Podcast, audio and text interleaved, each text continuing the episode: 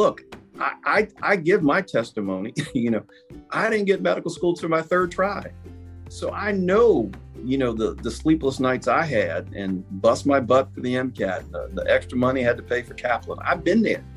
Um, you know, and like I said, my dad never pressured me into medicine.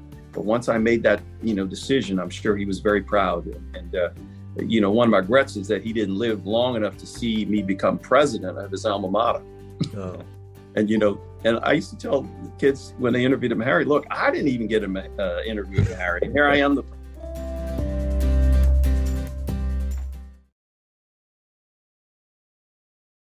Dale, you know, even at my level, uh, you know, as president of a billion dollar enterprise here uh, in New York City, I still walk into rooms and like I'm the only black physician in the whole room in 2022. You know, it's it's it's it's sobering, it's frustrating, but it's reality. And you're right; they they test me the same way um, at my level that as when I was, you know, uh, a resident. In terms of, well, hey, does Riley really knows? Does he really know what he's talking about? But did they know, did they test you that same way at Meharry? Well, yes and no. It was different, a little different in, in, in our environment they tested me. Look, my students were tough, and they I and I told them be tough and opinionated, but you got to know your stuff. And and they know all my Meharry students. I still get calls from Meharry students, you know, weekly, and and they're still in contact because I believe deeply in them. And and I told them, look, you, I want to put you, uh, you know, man to man, woman to woman against Vanderbilt, against Duke. You guys got to be tight. You got to know your stuff. You can't be half-ass. Oh, they know and and but and and I believed in them. And, and, you know, they doc, I need to see it. Come see me. Come see me at four o'clock. And they come see me, and I said, look, you, want to do surgery? You got to do X, Y, and Z. You need to go do some research. You need to go to NIH. So I was very hands-on with my students, which um, which which I love, and because look, I, I, I give my testimony. you know, I didn't get medical school to my third try, so I know you know the the sleepless nights I had and bust my butt for the MCAT and the, the extra money I had to pay for Kaplan. I've been there. Um, you know the the beauty I had is I had a very supportive support system in my dad, my my my family, and and my my uh, my siblings. They you know they said, hey, we're behind you. Go do it. Um, you know, and like I said, my dad never pressured me into medicine. But once I made that you know decision, I'm sure he was very proud and, and uh, you know, one of my regrets is that he didn't live long enough to see me become president of his alma mater. Oh. and, you know, and I used to tell kids when they interviewed him, Harry, look, I didn't even get an uh, interview with Meharry. Here I am. The so, that's, that's, yeah. I, one thing I remember in, in my time as a honorary Meharry student, I guess. Honorary Meharry, yeah. One thing I remember at, that you said to the to the class was, it was like one of the last days of school. I remember you said, um, your MD degree is the same value as any other institution's MD degree. Exactly, exactly. Because you know, it, it, it took me a while to understand this, but there was a perception in some parts of medical world that oh, Meharry students and Howard students aren't as aren't as well educated, you know, as the students from Missouri or you know, and so some of that, I could tell some of the students were feeling that, particularly the students who had been only in Black environments their whole life. They went to Black elementary school, Black high school, HBCU, then they go to Meharry. Those were the students I really worked with because I said, look, you got to click your heels three times. This is not the real world. and you got to learn to, be, to go out there and deal with colleagues who don't look like you. Um, and you know, I did not want them having that. Oh, I just, oh, I'm just from Meharry. No, damn it, you are from Meharry. Don't put the just in front of it. You know, no, you are from Morehouse School of Medicine. No, you are from Charles R. Drew. No, you are from Howard University College of Medicine. So it was, it was, uh, it was an infusion of of of of pride and and and confidence I wanted them. And you're right. I remember saying it your MD degree means the same in the marketplace. They can't pay you in residency any different than the guy that went to Harvard. And guess what? You're going to be on call with the guy or gal who went to Harvard. And so you you got to be ready. Yeah, yeah. It, it, thinking about what you're saying right now, so you have some individuals who might come out of Meharry and saying, I just went to Meharry or I just went to Morehouse. Whereas honestly, in the African American community, for, for listeners who don't know, in the black community, Meharry, that these this is like Harvard, you know. Yeah, it's, right. Uh, it's, it's, it's where people want to go, right? If you go talk, so like my wife ended up at Meharry, the way she ended up there. So my father-in-law, he went to Tuskegee. Mm-hmm. You know, mm-hmm. he's um, you know, he's very deep into into his culture and his, his ancestry. So he had um a cousin who went to Meharry, and he had my my daughter, my daughter, his daughter, my wife talked to mm-hmm. the cousin, and he he was one pushing pushing Meharry. He was like, and my father-in-law doesn't know much about medicine, but what he knew about medicine was, hey, you should want to go to Meharry.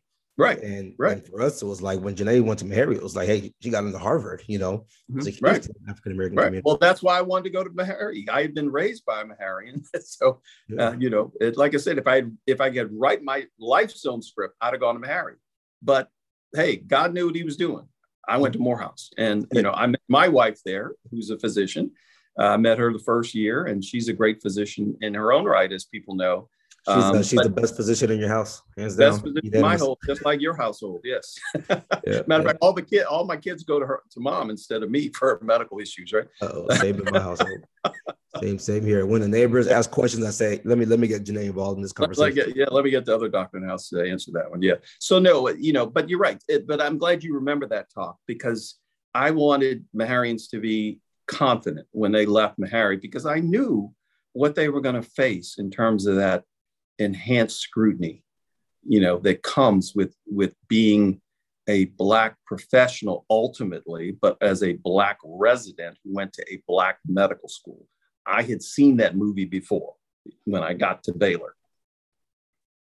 So you, you go to Baylor, and, and I know you get your MBA from Rice, but what then led you down this leadership pathway into, you know, how do you end up becoming president of multiple? Yeah, well, look, what led you down look, that? My ACP, you know, look, I, I, one of my, you know, one of my life's goals was was to be in leadership and in American College of Physicians. Um, and this is the way it started. And this is another thing about mentorship. I, uh, uh, like I said, I, I went to Baylor. Uh, the program director there is a legendary program director, Dr. Ed Lynch, um, who loved Meharry students. You know, he had always taken Meharry students uh, in into the residency program at um, at Baylor, and and of course I was his first Morehouse uh, recruit.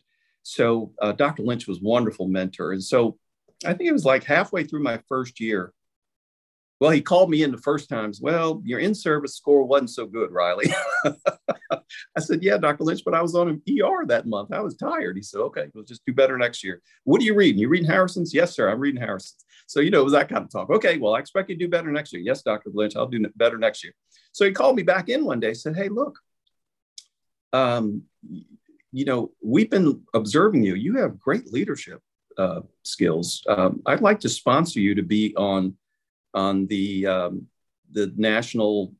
It was called the Associates Council for the ACP, and I said, "Wow, uh, wow, I'd be honored, Dr. Lynch." He, so he wrote a letter, sponsored me. Next thing I get elected to the National uh, Associates Council uh, uh, for medical students uh, at the ACP. Um, and that was, I was hooked on, on, on the American College of Surgeons. And, you know, I chose internal medicine because I liked the intellectual rigor. I liked the patient contact.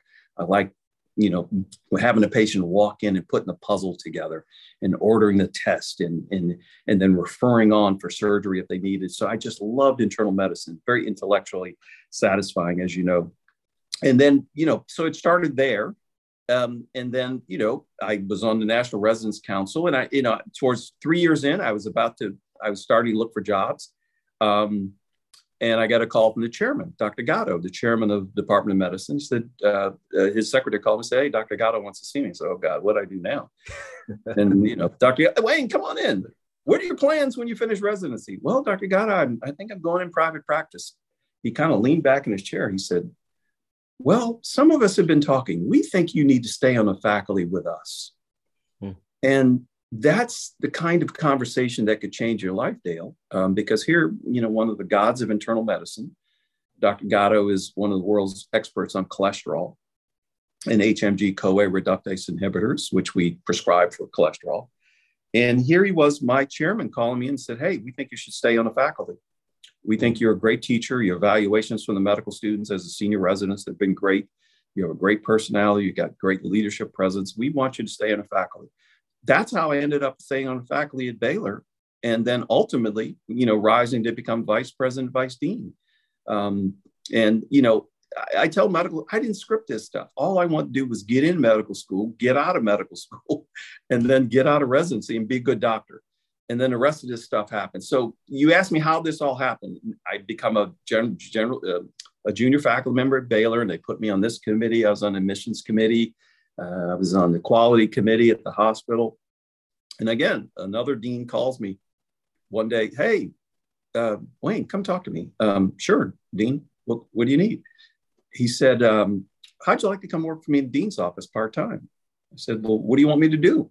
he said, we, We're having a devil of a time with curriculum reform, and we need a good young doctor like yourself who can come in and work with the basic scientists and explain to them that you can't have you know 15 lectures on bat-wing mitochondria in the biochemistry course so i said okay i'll do it so I, I, did it for a year and then he called me well you did such a well, i'm appointing you assistant dean of medical education and Next thing you know, I'm associate dean. Next thing you know, I'm vice president, vice dean. Next thing you know, I get a call from a headhunter looking for a President Meharry. So there's a there's an underlying theme of your life here. It essentially sounds like whatever this is what you've done. This is what it sounds like. I, I imagine you, your recommendation to others would be whatever you do, give it your best. And if, if you're doing that, you'll get called up. So right. you didn't go well, you didn't go asking for these positions. You no, were called up. No, no, it's no, it's it's it's now the only thing I think I did intentionally was to go back and get an MBA because by then I was already assistant dean. I kind of liked administrative work in, in health centers and in medical schools. And I said, yeah, I could see a future. And guess what? And it reminded me, Dale, of the work I used to do in City Hall. Yeah. It was people, it was budgets, it was strategy, you know, it was marketing, all, you know, putting together programs to help people. Remember, I did that in the mayor's office, getting people jobs and then as as a in in in medical school, you know, putting together programs to get more black students into Baylor, getting uh, higher quality patient care. Um, so it it harkened back to my government work because it was people and processes, right? And when you're in, in academic medicine, really, it's people and processes. Yeah. It's hiring good people. It's putting in the process. It's managing the budget. It's it's articulating a vision. So the MBA thing I did as a prep, as a put myself in a position to do beyond being an assistant dean. I didn't know it would lead to being a president of Meharry or president downstate or president ACP, but it was one of those things. My definition of luck is the intersection of, of preparation and opportunity. Mm-hmm. And this is why I tell black folks, look, we got to be prepared. Mm-hmm. You know, we got to be prepared. You got to be ready for the opportunity when it crosses it crosses your lens. Right. I mean, let, let me ask you, and I'm, I'm being mindful of your time here. So I'm going to ask you a couple more questions and we'll have some, sure. some fun questions. So, as president of these institutions, you've got a family, you've got a wife who's a physician. Mm-hmm. What is that family life like? Your your quote unquote work life balance, if, that, if that's yeah. a real thing. What is that family life like? Yeah, well, you know, my wife and I, like I said, we met when she was a she was a junior medical student at uh, at uh, Morehouse. Now, remember, she went right from college to medical school, but I went uh, from um, I went to mayor's office to graduate school at Tulane, then to medical school. So I was younger than her as a medical student, but older in age. Uh, but she was more advanced. So you know, we we we she had she graduated had to go off to she came up to New York for training. So we dated long distance. Um, many medical couples have that phenomenon where one of the dyad goes to another city for training and one you know stays to for their training et cetera so we went through that as well um, and then we got married right literally before i graduated and right a month before she finished residency and then we moved to texas and you know one of the things when you're you're married to someone you respect and love and who you understand is a professional in their own right um, you have to throw out the models of how you thought your your marriage should be. Um, and, uh, and and case in point, my wife and I used to give the talk on medical marriages. And you know, the first thing we always tell people: do not let your family's expectations about your marriage interfere with your marriage. Because you know my dear mother, who I love to death, still alive, but my mother was a homemaker, right, for five kids and a physician. Mm-hmm. She was like, "My gosh, you guys eat out so much. my my kids are my grandkids are going to be, you know." But no, that's our normal. So in other words, don't let other people define what's normal for your your marriage as physicians. Um, and I know you you and Janae have done the same thing. I was gonna say that sounds like yeah. our, that, that, sounds like our life a little bit right now. We're just doing so much that I'm like, man, we're eating that more than we should be. Yeah, well, but hey, but you know, I'm not the type of guy who would expect a physician wife to have my food on the table every night. That's yeah. that's unfair of me. It, you know, be disrespectful of Charlene as as a physician and with a busy career herself. So you you define the new normal uh, in in in your relationship with your wife and who's a physician and and and so that's and it's not just you know if your spouses or partner is a physician if they are professionals you know if charlene were a lawyer i'd have to respect that she's a lawyer. Or if your partner is an architect architects work long hours and have big projects and deadlines. And so you have to have enough ego strength to not you know uh, understand that you know you can have a loving you know wonderful relationship with someone else but that someone else also has to be fulfilled and actualized in their own right. Exactly. um, you know and long gone are the days where you can just expect a, a spouse or partner to drop everything you know for your career. There has to be trade-offs and accommodations. Um, you know it, we went through the young kid phase too and and you know we we were kind of proud that we never had a nanny we we we did the daycare thing and got fined not picking up the kid. I remember one famous story we used to tell i missed picking up my daughter. My wife called me at like 6.30 did you get did you get aaron? I said no i thought aaron you're you're and and at that point you know the daycare's calling me and you know they find you a hundred dollars an hour of course. So we still laugh about that. So what where in your training were you when you had your first your first child? Uh, let's see. Our first child was born. Uh, I'd already finished residency, so uh, yeah. The, when we were at Baylor, uh, we had both our kids in Houston. Okay, I was gonna, yeah. I was I was going to ask how you did it because we had a nanny for two years, because Janae, so right after we left from Meharry, uh, yeah. you know, uh, Janae got pregnant soon after, right after we left from Meharry. Right, right after Janae look, nannies are a wonderful thing, and look, that's what I said. Oh, we, yeah. we we we mistakenly prided ourselves in not having a nanny. We finally got a nanny, and my gosh, Charlene, I looked at you the one day. What the hell were we thinking? we were like, how did we? How did we not get this? this is wonderful. yeah, we can we we probably literally couldn't have done it. We had to have because you know, some days I'm working days and he's working nights and someone's yeah. gonna be with the kids, you know. I know. So we were like, what dumb knuckleheads were we trying to just, you know, on pride say, oh, we don't have a nanny, and you know, damn near killed us. And then we got one, it was like, oh my gosh, what the hell did we miss? Yeah. And so if you know, for our second child, we had it was just wonderful having a nanny and you know, but these are the things you do as professionals. And this is what I tell young professionals, particularly two physician dyads, get help, you know, we, you know, get a once a week house, housekeeper. Um, you know, because at the end of the day, you've been in surgery all day, you've been in a case all day, you've seen 25 patients, you don't want to come home mop the floor. I mean, if you make enough money, you know, provide that that's that service to your your partner's spouse, so no one's stressed out about the fact that the floor is dirty, right? um, you know, have the once a week housekeeper, get the nanny, you know, get somebody to pick your kids up from school that you trust. Um, because, think, it, yeah, that's the way you manage your professional life.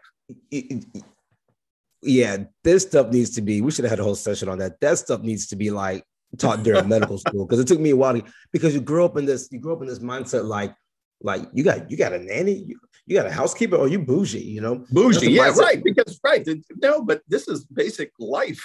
yeah, and now I have it. You know, then we had a nanny. Now we have somebody who comes to help. You know, she comes every other yeah. week to clean the house and such. At yeah, first, I was like, why can't we clean our own house? Like, or why can't the kids do it? Yeah, but, yeah, you're just too tired uh, to do that. Uh, you're just too tired. So, uh, but no, that's that's that's the other part of this is is to to get the help to make sure that you can you can live a good existence. So, uh, so I know we're running to the end of our time, Dale, but I'd love to be back with you.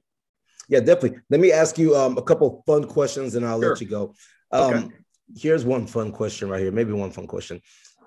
If you were an artist of any type It could be a musician. It could be mm-hmm. an, you know, even an athlete, athlete's type of art. It could be a painter. Who would you be and why? Or who who oh, most that, who do you most that, resonate that, with and why? that's an easy, easy one. I'm a jazz lover, so Duke Ellington. I think Duke Ellington was a genius uh, in many ways. Howard graduate, uh, alpha brother of mine. Uh, you know, in terms of what he contributed, the genius of Duke Ellington and his musical talent. Uh, uh, you know, I I don't have a musical bone in my body, but uh, Duke Ellington is uh, somebody. You know, if I could, if I come back reincarnated, come back as as Duke Ellington would be great. Duke Ellington, nice, nice. And last question I will ask you, then I'll give you the final word. So the last question I'll ask you is, if it were not medicine, what would you be doing? Oh, it clearly would be law. All right. clear, no, and I toyed with going back to law school at one point because you know there are MDJDs out there, um, and uh, you know, uh, you know, my wife said, "No, no, Wayne, four earned degrees is enough." yeah, MD, four, four, MBA. Yeah, four, yeah, yeah, four earned. I got three honorary degrees too, so she said, "Wayne, that's enough." Um, but I, I do have a, I do have a, a, a commitment with her. If I were to win the Powerball and it's like north of 300 million. She said, then you can go to law school. I, think I think that'll cover it and take care of take care of So so I want to give you I want to say thank you um, for being on the mm-hmm. show and you know for uh, mentoring me during the session or counseling, giving me wisdom during the session as well as the listeners. Um, I want to give you the last word, and I, I either say whatever you want, whatever bit of advice right. you would give, but I would love for it to end with my name is Dr. Wayne J. Riley, and I'm a black man in a white coat. Excellent. Well, look, um, you know, I love being a physician. It is, it is this, it's the second highest calling a human can have is to minister to the body. And the highest calling, of course, those uh, uh who are called to the ministry and to uh, pastoring, uh, you know, ministering to the soul. But this is the second highest calling. And, and uh, Dan Foster at Southwestern, the, the legendary chair of medicine, used to call it the priestly function of being a physician. So I take that very seriously. I also tell students, look, MD behind your names, and your your wife will remember. I used to say this at Meharry, the MD that one day you will earn to put behind your name means more than medical doctor. It means make a difference. And um, you know, I love being a doctor. You know, and and we should approach being a doctor as a high honor privilege and do it with pride, conviction, excellence, and commitment. And uh, and so uh, I'm Dr. Wayne Riley and I'm a black doctor in a white coat. It's all about progression. Life is like a blessing. Everything a win, loss is like a lesson. Ooh, ooh. Yeah, ain't no time for stressing. I've been really stepping. Ooh, ooh. Yeah, if you wanna go get it, stop playing around. Really got on racks, ain't playing around. Wanna go get it, stop playing around. Really got on racks, ain't playing around. Black man, white coat, shit, we up right now. Yeah.